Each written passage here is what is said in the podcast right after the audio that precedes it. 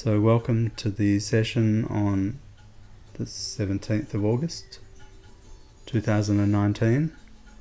Today's title is a, pro- a profound realization, and I'm going to share with you um, basically an insight that I got in meditation this week that was so powerful and so made so much sense. Suddenly, I got this deep insight into how people get so upset about things that they really don't need to get upset about. And it's not even about ego, it's actually a process of misidentification. And so, this is how it goes. And we can try it now and then when we meditate, you can try it in the meditation as well. So, the idea is you close your eyes and you just center yourself. And there are going to be two different streams actually that are flowing through this experience. One is the thought stream.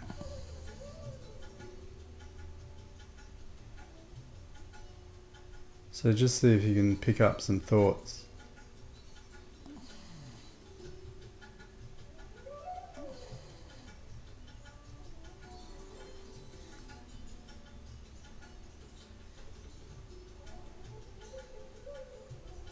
I mean, you might not be too busy at the moment, but if there are thoughts there, you just notice them.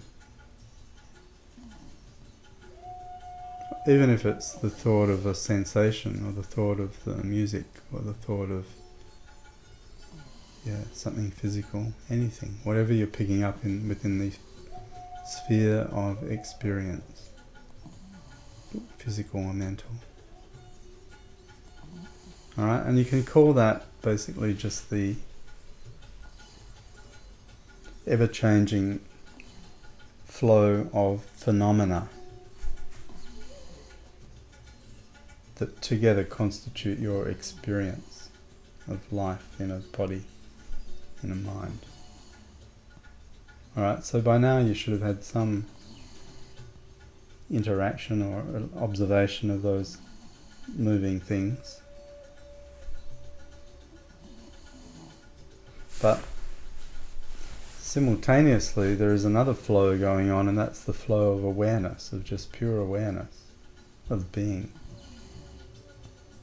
So, see if you can just feel that now, just the sense of awareness itself.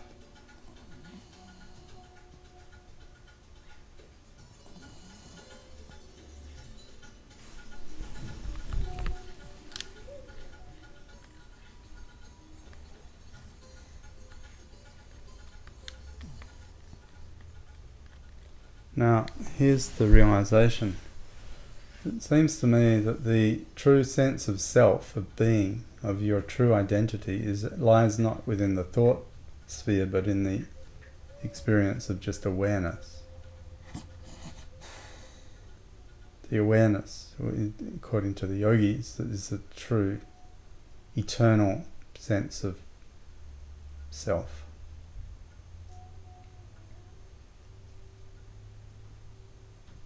But you see what's going on is that the if you go back to the other thing, it's like the awareness intermingles, it mixes with the thoughts and with the experiences. So you've got basically two things going on at once. If you are attentive to it, you feel that the awareness is there, but in between and, and mixed up and entangled with the awareness are all these other thoughts. So there's almost like an interplay, except that the awareness is not playing, it's just there. The thoughts are sort of weaving through the field of awareness.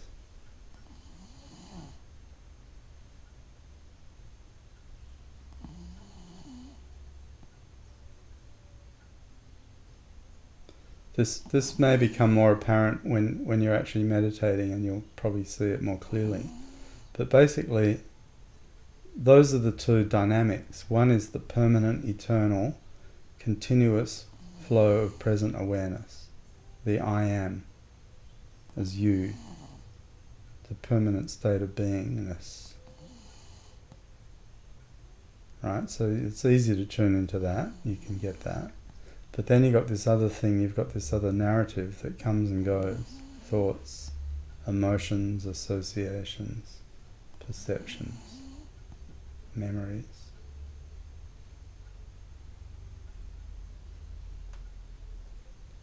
Okay, now here's the here's the test, which you know really what I, I think is going on with most people is that because awareness, which carries a sense of me, is so closely entangled and connected and mixed up with the thought stream that the people mistakenly believe that the thought stream is who they are. In other words, that they are their thoughts. Can you see how that could happen? Because you've got this background sense of me-ness, which is being carried in the awareness, but because it's so closely mixed with the thoughts, the thoughts almost pick up the illusion that they are the me, that the mind is the me, that the sensations of the body are the me. But they're not, they're just um, coincidental. They're lying within the same plane, but they're not it. So the key to the cessation of suffering is to correctly identify who the real me is, where the me, real me, the real self resides. And once you see this, once you look through the curtain of existence and understand that, that your true nature is the unchanging, ever present, unbroken state of pure present awareness, that whatever then happens in the thought field is just a passing thing that need not really concern you too much because you know it's going to be gone. Whatever comes in and moves out of that sphere is just a passing thing and you can engage with it or not engage with it but don't fall into the trap of believing that that's who you are. And if you can get to that point as a, as a matter of experience not just intellectual understanding then you'll gain a huge sense of liberation because suddenly there's no pressure to perform anymore. Because the perfect the, the state of present awareness is perfect. Already per, cannot be improved upon. So you return constantly return to that state. Let the identification of self be uh, attuned to the pure present awareness know that as yourself live that live from that position as self and then everything else just becomes the passing parade. And then the thoughts can no longer entangle you, they can't trap you anymore. Because now you know that they're just a field of moving energies, a parade, or a stream of energies that are moving through the underlying field of just pure awareness, the ground state the fundamental state, the eternal state of the ever present now. And you just take refuge in that.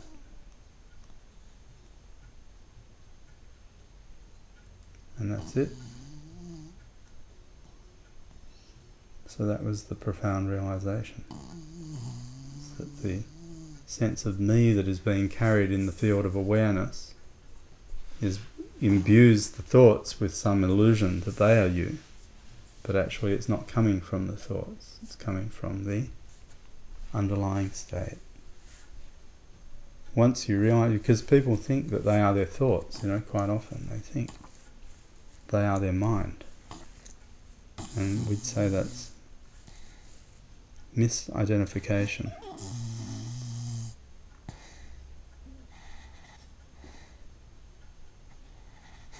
Okay, and then you can come back into the experience of your presence in the room.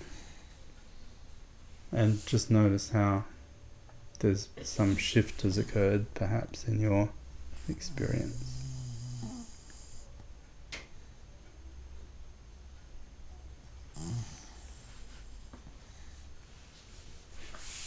So, did that make sense? Did you did you see the duality there? Did you see the feel the difference between the awareness and the thoughts?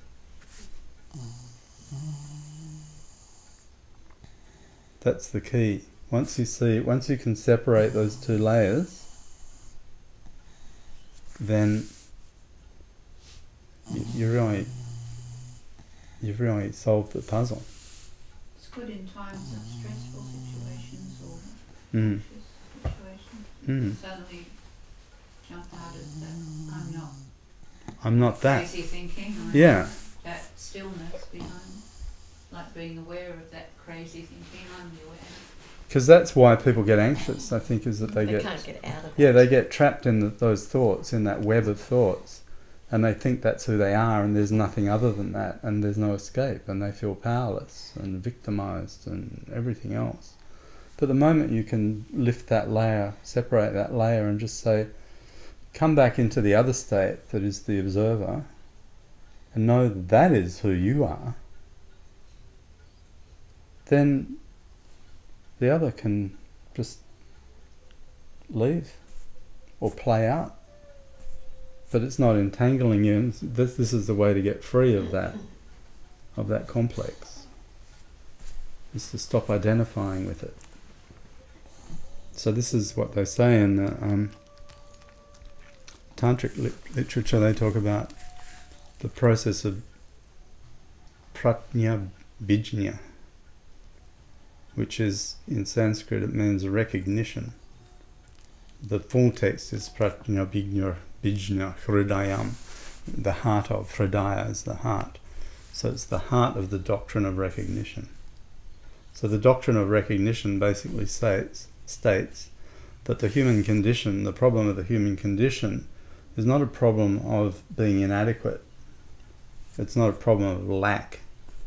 It's not a problem of uh, insufficiency or um, that somehow you need to change in any way. The problem, fundamentally, is one of that we're not recognizing the underlying perfect state that already is, or you could say, Eckhart Tolle says the now.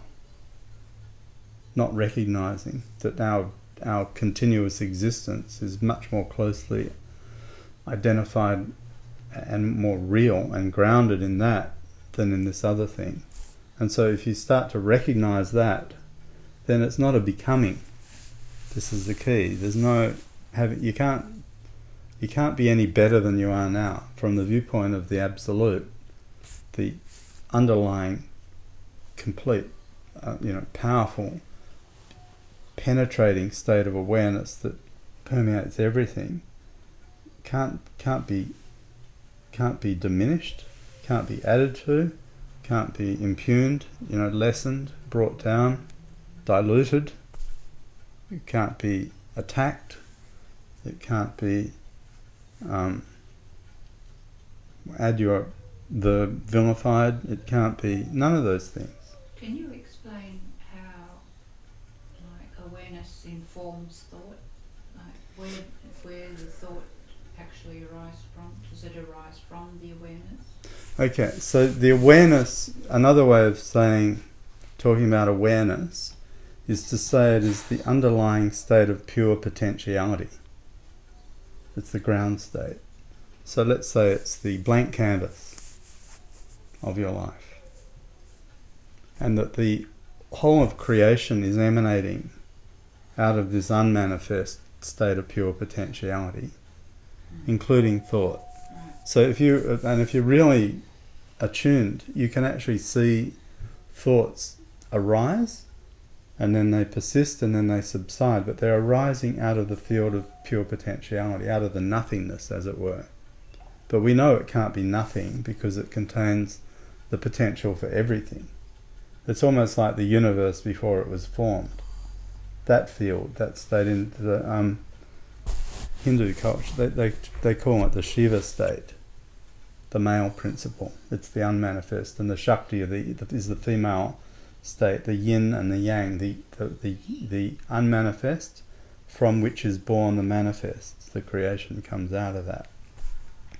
And so thoughts, and so they use that same metaphor over and over again to explain all different things, the birth of physical phenomena. But to your question about the birth of thoughts, it's the same dynamic. So the thoughts are being born out of the field of pure awareness. And so when we are meditating, we're actually reversing the process. So we start within the thought field, where we begin, we just might do a mindfulness thing where we're just observing the entirety, like we just did, of the thought field. And you're seeing all the movements going on feelings, thoughts, emotions, associations, perceptions. And then if we use mantra or any of those centering techniques, you start to collapse the thought field from a myriad of forms into one, that being the object of meditation, or it could be the candle flame, or it could be the breath, or whatever the practice we're doing. But for the sake of the example, say it's the mantra. So what we're doing is we are collapsing the attention, or we're bringing the attention to rest on one point instead of all the different movements. One point we return to that, and then uh, when you release uh, that, release any energizing, any attachment, even to the mantra, and you're just allowing it to occur naturally. Even then, that will become more and more subtle and basically, it's returning to the source. Okay, it's coming back to where it was born, and that's into the field of unmanifest, of the pure state of being that has no name or form. So everything dissolves back into that. And if you if you have those deep meditations where all the everything falls away and you're just in that pure state of just being, thought free, even if it's for only a few seconds, but you'll get little glimpses of it. And there's something profoundly powerful and restorative about doing that. And because it has intelligence, so if you're more and more into awareness and less and less into thinking, then it can run your life on automatic. Well, there's different things you can do with it. You can take intention into it, and so you can create from that state rather than trying. You know how usually we're creating from the thought state. Yeah. So we're trying to solve a problem using brute force, problem, you know, brainstorming and stuff, and it's very hit and miss. But if you take problems down into that state, it's the same process. Everything will return, but you're taking the intention down, like when we do yoga nidra and you're taking the intention down into that beneath the surface, that's where all the work gets done. So if you can learn to become familiar with the state and then you can start to experiment and, and, and observe, then you'll start to see how things are actually happening. But yeah, so thoughts are coming out of that, out of the void. So it's a fullness rather than an emptiness. Yeah, void. I always find void Yeah. is I- a I- is a I very misleading. Full of everything. It's all there. It is intelligent. Mm, It knows all. except So, that it has no characteristics of its own. This is why Deepak Chopra calls it the field of pure potentiality, which is a great name for it because a field implies that it is, you know, very all encompassing. It's a field with no boundary, no limit. It's pure because it's not conditioned. And potential, pure potentiality means that everything comes out of it. Everything that is created, every idea that you have initially is, is born from it. So, to return to the initial process, the separation that I'm talking about is allowing the awareness to rest with awareness itself and not with the thoughts. To see that thoughts are there, but the thoughts will be rising and falling. But that you notice the thing about this awareness is it's very constant. Do you feel that that the awareness uh, awareness itself is unchanging? So if I say if I said to you like 15 years ago we were sitting here and I'd go where is your awareness? And you would have a certain experience of it. It's never felt any different, has it? You might have other you know other things going on but the actual pure if i said the pure sense of you as you the feeling of you as you has always been the same. Mm. Subtle. it's so subtle. but but i mean even as a child if someone sat you down and said are you you? And you'll go well yeah. Who else would i be? And you go what is that feeling of you-ness. What does that feel like? Your own sense of you. Not you as anything, not you as name, as role, as attribute, but just the you. It's always the same, unbroken. It's the common, in law they talk about the golden thread that runs through the law. It's the unbroken um, principle that connects all states is this enduring sense of just being. When everything else is stripped away. And another way of looking at it is this. Here's a, this is a fun way of doing it, a bit gruesome maybe. But if you lost a toe, would you still be you? And you say, well, of course. And would that sense of you-ness still be there? And you go, yeah. And what if you lost the foot? And then you go through the whole body, and eventually it's like that Monty Python thing where he's cutting off the Knights of Ni, where he's cutting, and there's in the end there's just like the head on the ground, and he yells out, "Come back, you coward!"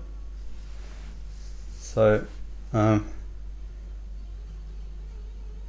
so if there was only, if you were, if you were reduced to some hypothetical brain in a in a glass jar you probably you still feel like you.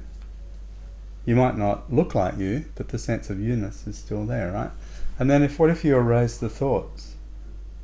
What if you so this is a process of uh, reductionism. If what if I took away one thought that you could never have again? Maybe it's the thought. Um, I'm not good enough. Yeah, that's a good one to get rid of let's say you could never have that. Or what about a thought that's more simple than that is, um, uh, you know how people identify with their football teams? So they might say, I'm a Collingwood supporter, or uh, Eagles, or Sharks, or Rabbitohs, say. Well, what if that team no longer existed? If you could erase it, all, all memory of it. And so you're no longer identifying as being a supporter of that team. Well, would you still be you? Yeah. I mean, it's obvious when you think it through like this that if you take away all those things that you think you are, and if you took away, you know, 90% of your body, still that sense of you-ness is there. So I'm asking you to contemplate is what is that sense of you-ness? And that's the, just the pure sense of being. And uh, as I say, it's not contingent on any condition of mind or any attribute of body. It's just, just is.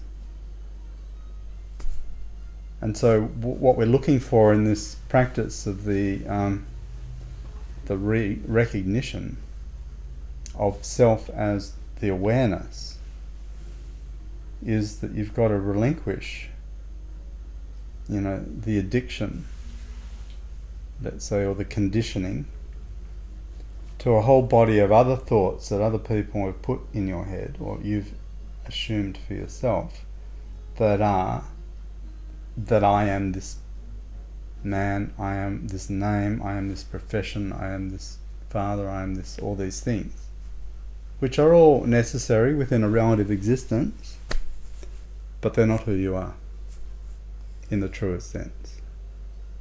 So if you can make that distinction and then move the identification and the return to pure awareness, then that's when all the big transformation happens. So is is aware does awareness have its nature? Like what would be the result of doing that? If I was say a new person and I started to do that, what would be the result? Like, do you do you have a more blissful experience or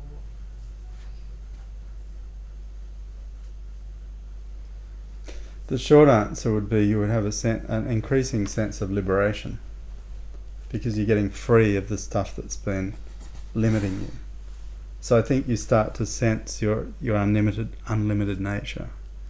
That would be the experience. But I mean, it's for each person to judge for themselves. But if I said to you right now, everything that you thought you were, everything that you, that was worrying you, everything that you know was weighing you down, if you could all just park that to one side and just go back into this beautiful state of just being,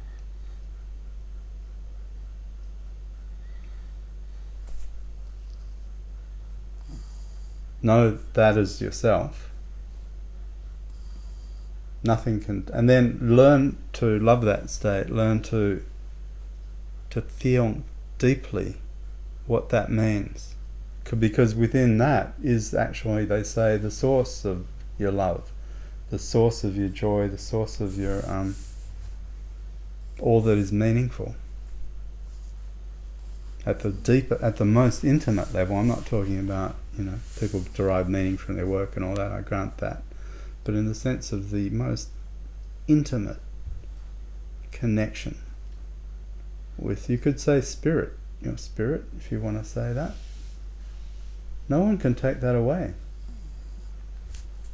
So invest, our teacher would say, invest in that enterprise.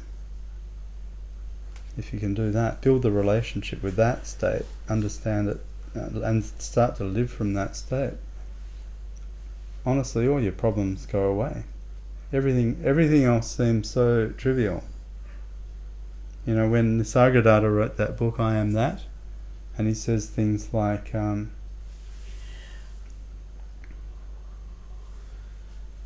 that which is unreal never exists. That which is real never dies. He's making that nice distinction that the unreal never exists in a sense. I think he might say it a little bit differently. See what. Try not to burn the house down. He goes.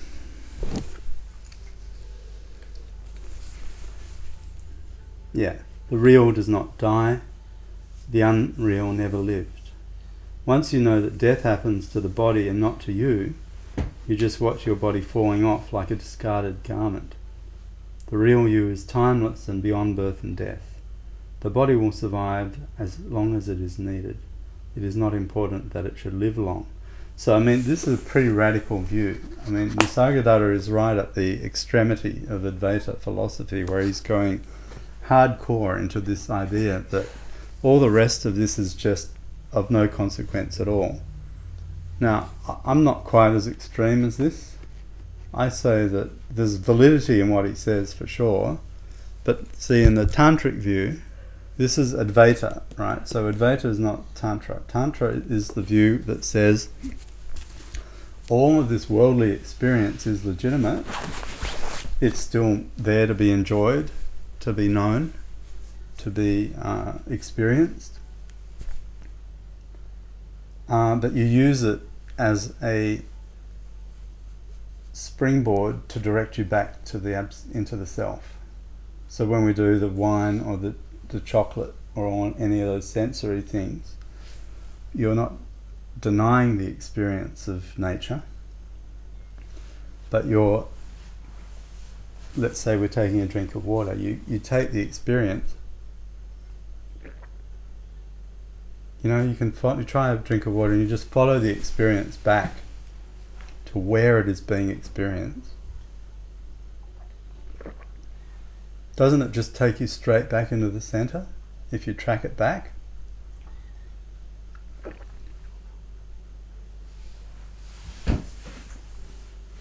See? So that's that's a different approach. All, all roads lead to Rome. So whichever way up the mountain you want to go, Advaita is one path up the mountain, Tantra is another path up the mountain. Hatha yoga, pranayama, all these different yogas are all different ways up. But the key is that they all lead back to that. If you're doing Hatha Yoga, so you're doing the asanas, and you're in a posture, and maybe you're breathing, and you're completely in the posture, and then thought falls away, doesn't that take you back to the center as well? So it's another way.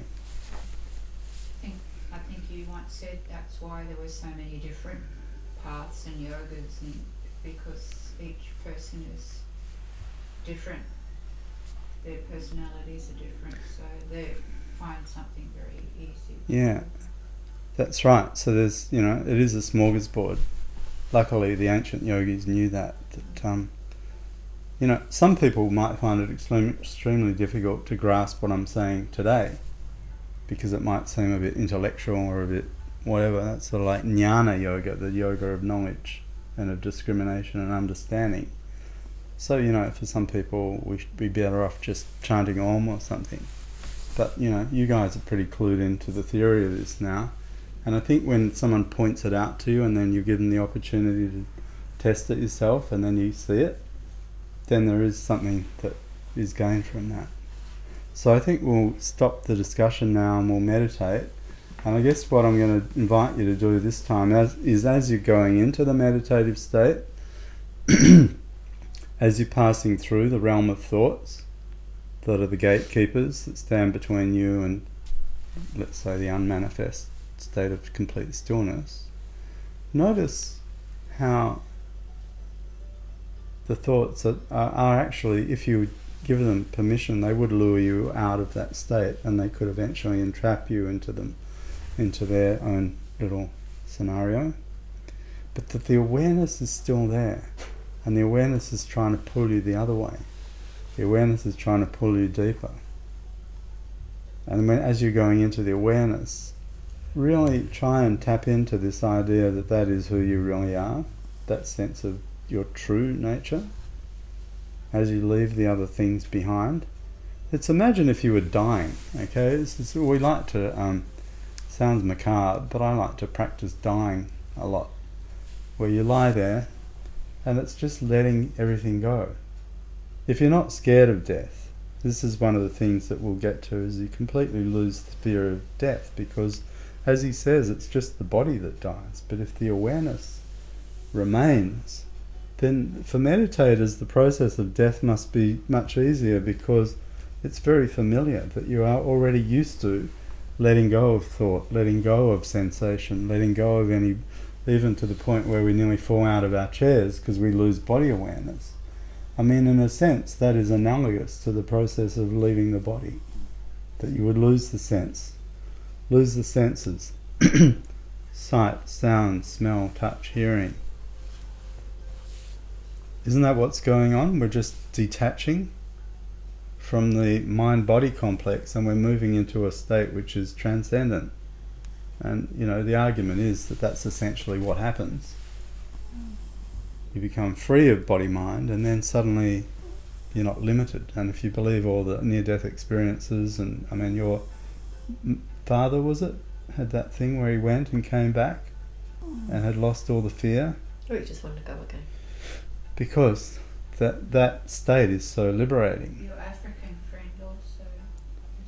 Rand that had the near. Yeah, I, I, I know a guy that had that same thing too. Leave the body, go into this amazing state of expanded awareness where you can see in 360 degrees, you know, and oh. all this limitation that we face at the moment because we're trapped in this organism that is very well optimized for surviving at this level. But you don't actually, but, but it is, it's optimized, which means it's limited, right? We've got binocular vision so that we can judge depth. There was never any evolutionary reason for us to be able to see out of the back of our heads. Right? Um, maybe in the future that could change and we grow eyes in the back of our heads. I know I had a teacher that seemed to have eyes at the back of their head. they actually said that once. I know what you're doing. But when you get free of body, mind, the experience is tremendous. Have you ever had a near death experience or out of the body experience? When you rise up, or maybe in dreams, astral traveling, any of that kind of stuff. Dream state's actually pretty liberating because that's your first glimpse. If you could remain aware and present during dreams and exercise uh, intention within dreams, that they call it lucid dreaming, we could do some stuff like that. Dream yoga is really amazing. You start to develop much more conscious awareness during dreaming, and then you basically got the keys to the kingdom. You can be anywhere in the universe. So that's essential. Yeah, it's fun. You can do it. You can practice. One thing you can do before you go to sleep at night, if you want to start doing this, is you hold the intention that you want to have present awareness during the dream state. So you carry the awareness in. So you're pre programming the conscious mind to, to be present still during the dream state. And there are other things you can do, like Is that through thought? I mean, specifically, what would you actually do? it's through intention. So it's through so will. Is that thought or feeling? And or it's how- fit, well, it's will. It's Icha Shakti. So it's the will. Uh, the same as if you decide to stand up. Right? This is how intention works. If I if you decided to stand up before the action occurred, there's the will, the spanda. Yeah, but you don't say, I'm now going to stand up inside. You don't say it. But Do it. but you can capture that moment where the will is there. right, There's your intention. Right. So you get that same intention and you use it this way. You use it any way you want. If I want to pick up the glass of water, before I do anything, unless it's a reflex action, which is involuntary, like you know the Babin, what is it? What's this reflex called? The, I know there's the Babinski one. So I mean, there's no intention. Well, actually, there isn't. The intention is to do to, to do that, but that part is unintentional. But putting aside reflexive actions, all our other actions are intentional. Right? So what's that little Yeah, what is that? what's that little movement that occurs before the thing begins? That's your that's where the intention is. So you use that to take you into the dream state with Lucy. tried that, but I don't think I've been very successful. Well, we can try some different techniques around that. Mm. There are ways you can do it. One thing is to try and remember to visualize your hands if you're having a dream. Look at your hands. That's a, a common there. Um, Native Americans used to use that technique because they all believed in this too. So you, you just, at some point in the dream, did you ever see the movie Inception where he had the spinning top? Um, So he created a dream object that was constant. Fascinating movie. He's talking about layers upon layers of existence, and what the the instrument was doing would tell him whether he was dreaming, or, sorry, whether he was in a real state or an imagined state, and that became the anchor to the conscious awareness of what was going on. I'm not explaining it well because it's a very difficult movie to even understand. But the idea is that by having an anchor, like looking at your hands in the dream, then that's that becomes the trigger to bring the awareness into the present of the. And when the awareness is there, then you're then you're you've got control of the dream, and then you can start to really have fun. It's amazing. And then the other thing you should do is, um, as soon as you wake up, start writing down, recollect the dream straight away. So you start to build a dream narrative, and that what that does is it conditions you to be more. If you know that you're going to do that, it forces you to become a little more attentive during the dream because you know you're going to have to record it, and so you're pre-programming through uh, the before and after, as it were, as to uh, becoming more conscious during the dream itself. It's all fun. I mean, all we're playing with here is just awareness. All the different forms in which awareness arises. Remember, now here's the other thing. I, I have to really stop now because I want to give us a long meditation. But in the in the yogic view of mind, they say there are three states that are common to all: waking, dream, and deep sleep. Right. So the waking is jagrat, sleep is nidra, and then there's sushupti. And those three states are typically mutually exclusive. So you can't be awake and in deep sleep at the same time. You can't be in deep sleep and dreaming at the same time. And you can't be awake and dreaming at the same time, like fully awake. What about when you have visions while you're Can we just park that? That's a good question, but let's just finish this one first. So now, the fourth state, the Turiya state, is the state of just the awareness itself. So you're in the waking state now, but you're also aware that you're in the waking state. Right, this is sort of going back to what I said at the beginning that there are the thoughts, but there's also the awareness. What is it that's aware that you're having thoughts? It can't be the thought. The thoughts can't be aware of themselves. There has to be something that's observing the thoughts that is separate from the thoughts. So, what is that? Inquire into the nature of that because that's where the answer is. So, that's the turiya, that's the state of pure awareness. And you can see right now, even as we're saying this, that that awareness can be coexistent with the waking state. There's awareness and there is the waking state. Now, that might seem pretty self evident because uh, it would be hard to be in a waking state and not be aware. Because the awareness is very close to the surface, you could say, in the waking state. When you go into the dream state, if you start to practice the lucid dreaming, then you start to cultivate and bring the awareness more, uh, more into evidence, so that you can be aware and dreaming, which is what lucid dreaming is, and then you can use will to move around in the dreams. By the way, any spiritual practice they say that is done during the dream state is much more powerful and yields much more fruit than the same practice that is done during the waking state. This is from the book Dream Yoga that I'm reading at the moment, the Dzogchen book. So if you're going to do mantra when you're awake, try doing it while you're in your dream state. And I think the reason is that it's um, this thing about the dream state being very unlimited. You get an amplification effect, whatever it is that you're doing. Any form of spiritual practice, if you can import that into the dream state and work on doing it there as well, I mean, apart from anything else, it's very efficient because normally you're just lying there asleep doing nothing. You may as well be doing. Yeah, may as well be doing something that's getting you some benefit.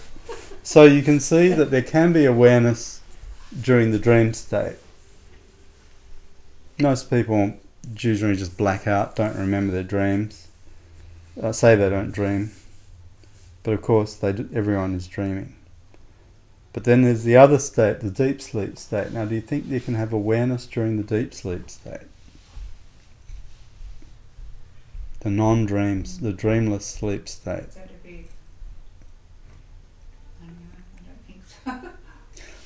Your immediate re- uh, response is to say, I can't see how that could be possible, but then consider this.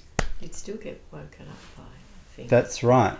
So you must be aware. Exactly, correct. you know Straight from the possible? Sierra Molly book. Mm-hmm. Again, she nails it. Mm-hmm. The fact that you're in a deep sleep state, there must be something that is still monitoring what's going on. That if you hear a sound outside, what is it that heard the sound? If you're in a deep sleep state and there was no awareness, then you couldn't be roused. Nothing could rouse you. But if someone calls your name, You would still come out. you would come out. Or if they shook you, what is what is it that is aware Or of being shaken? From Burundi the other night in the middle of the night. Um, oh, did you get that one too? Oh, I got that one. at There must have one been. o'clock in the morning, and I just I, I got one about shaken 11. out of Yep. quite a very deep sleep. Now, how did I know that? How did I know I was in a deep sleep? So that so they say that even in deep sleep there is awareness, but it's more subtle, less evident. But again, eventually, yoga nidra actually is a nice example of where we're merging deep sleep with awareness, right? Because the body is actually going into deep sleep. If you do true yoga nidra and go really deep into yoga nidra, you can't even move your body. But your mind is hovering over the top. Yeah, or so I'd say awareness is there too, strongly. And that's the that's what's really fun about yoga nidra is that it's showing you that there can be awareness during sleep. And I do yoga nidra sometimes, and I notice my breath changes, and I'm breathing as if I was breathing in deep sleep. So what I'm saying with all this is that the awareness is ever present in all states of consciousness. And that's why he says that it's the only real state. Can I just throw a thing in there? So Hmm? If if that's happening, how does the other thing is how does your body start to heal itself? You know, because so many other things happen when you go into that state where your body relaxes. Um, you know, your nervous system settles. You know, the good things with your blood pressure, all those kinds of things all settle and everything. I suppose resets itself. During deep sleep. Yes. Yeah. Or, or in deep meditation. Yeah. It, it, you're healing yourself, aren't you? Well, I think that has to do with rest. That But there must be an energetic process. Oh, there's well, there's an intelligence. I think it's the life force that we talk about, the prana shakti or the kundalini, is not some dumb force. When we're doing the meditation and you feel energy moving through your body, your head shakes or you see lights, visions, all that this kind of stuff, all the processes that are occurring are not random. It's actually the life force that is moving through and clearing out blockages. In a way, it's healing you at the energy level. When we meditate, But we is that not an intelligence? it is, it is. It's separate too, or as well as. It's not our intelligence. It's the inherent intelligence. It's the intelligence of life. Same intelligence that makes the that shows a seed how to germinate, or uh, you know keeps the planets in their orbit. That that creates the laws of physics. I mean, when you think about the complexity of life, how does it all? How does every, how does life know what to do, and to do it so perfectly and apparently effortlessly? There is that intelligence. I actually had this thing where I cut off the end of my thumb with a very sharp knife, not really badly, but enough that I cut off the curve. Did you find it in your on your chopping board? No, I don't know what happened. It probably ended up in the salad. Bad thought. Um, so the thumb was flat at the top. And I was thinking, well, how's that going to grow back? I thought it would grow back flat because that's the most efficient way to regrow what was wasn't there. Is you just heal that bit. But I thought, how is my thumb going to be like it was before? And lo and behold, it grew back with a curve on the end. So how did the cells that were there know that they had to start going out in a curve? How did they know where they were relative to the part that needed to be healed? And how did the framework occur that told the new cells that they had to grow back into this shape?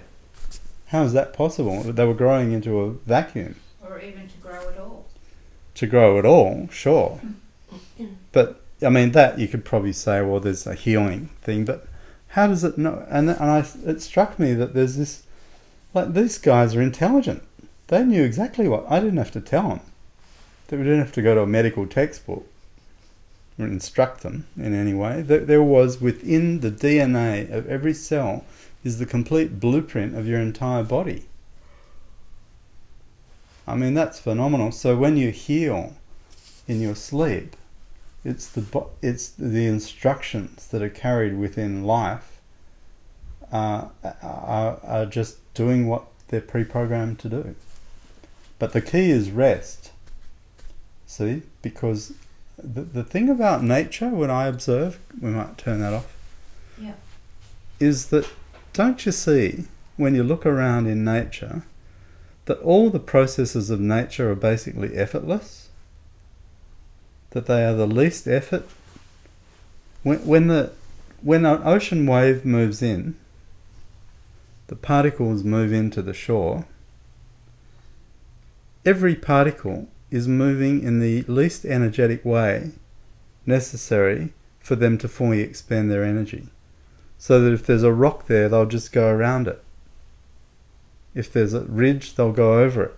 Everything's moving in the most economical way that it can move. When when a tree blows, moves in relation to the wind, the wind's exerting the pressure, but the branches are moving in the way that if you look at the structure of the atoms and the forces within the branch, it's moving in the least effortful way. It could move that way, but that would take more that would involve more resistance. Right? If the stick is structured like that, it's going to move in the least resistant way in response to the wind. It's not going to go the other way. When you walk and you move your leg, I did this one with Kalyan. You know, there are, I'm walking like this. Everyone walks differently, right? You know, we've all got a different gait. So the way that my leg swings is the least effortful way that, that that leg can go.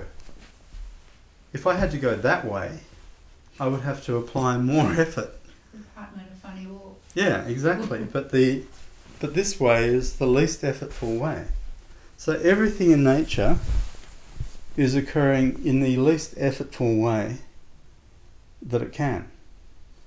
So there in itself is an intelligence that life is economical, that it doesn't expend any energy unnecessarily. And in fact, even when you say, well, what about the wind?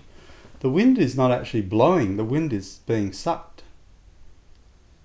You know, we think wind is pushing from somewhere, but it's actually being pulled into the low pressure region from the high pressure region. So it's like a relative vacuum that's going, and wherever that is, the wherever there is more pressure, it's coming to it. So think about that. There's no effort. The wind doesn't isn't using any effort. It's just responding to changes in pressure. So you can tell I used to be a science teacher. but when you put it, put all that together, all of life is this amazingly complex system of interacting processes that are all pre-programmed uh, to be the most effortless expression of that which they are. And our life can be like that. Exactly. Beautiful. So you close the circle and you say, why not live like that too? Mm. And so what does that look like? It means no resistance. Well, you say, well, I have to, sometimes at work, I have to assert myself and go, okay, work and everything that you have to do within the relative stream of thing, you just do what you need to do according to duty. But, But in terms, even I have watched that at work though, where things that, that we would resist, we no longer do, and it still flows. it flows. It's about, what are they, what's the old hippie expression? Flow, something about flow. Go with the flow. Go with the flow. yeah. That's what that's talking about. The flow is the flow of life. Resistance is what causes, you see, And you just Resistance. resistance causes heat, causes friction, wastes energy. Anxiety is actually a form of self harm in the sense that you're not acting appropriately to what the situation could otherwise, how it could be addressed. You're resisting something. Whereas if you can, and that's due to misidentification, that again, you're investing too much in perhaps the outcome, whereas you should be looking at the big picture of what what perfection looks like in that state. What kindness, see, kindness, compassion, forgiveness are very effortless. Have you noticed? If you rack up all the emotions on a scale, anger takes a fair bit of energy, doesn't it? Aggression takes quite a bit of energy. Love, nothing at all. Most probably why it's the most highest vibrational state because it's the if it's our true nature, it should be completely effortless. Compassion, how hard is it to be kind? Doesn't it feel like it's just such an easy flow? The flow of kindness is easy. Right? It's acceptance. Try acceptance. Pretty effortless, isn't it? If you put aside your agenda and just go with acceptance, oh well, you know, let it go. Let it go. Isn't it easier to let go than to hang on? grasping. We're talking about grasping. What is it that grasps? The ego wants to control. Letting go is trust. Trust is a much more uh, ennobling uh, emotion than fear. See, so when we unpack it all, going back to my initial realization about the separation between awareness and thought, say, is that in this awareness you can be effortless and still be okay, still be safe. Body may, body may not be safe, mind but may not be safe, but since you're not those things anyway, what does that matter? It's, that's just a temporary thing.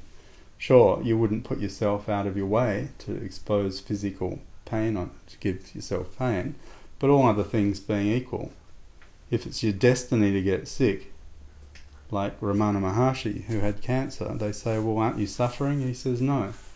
The body suffers, but I'm not that anyway. See how it all works? Nearly resistance. It's not resistance. See? Effort. Let it go. Let it go. Let it go. Go with the flow. It's going to be a frozen song in a minute. I can feel it coming on. Go with the flow.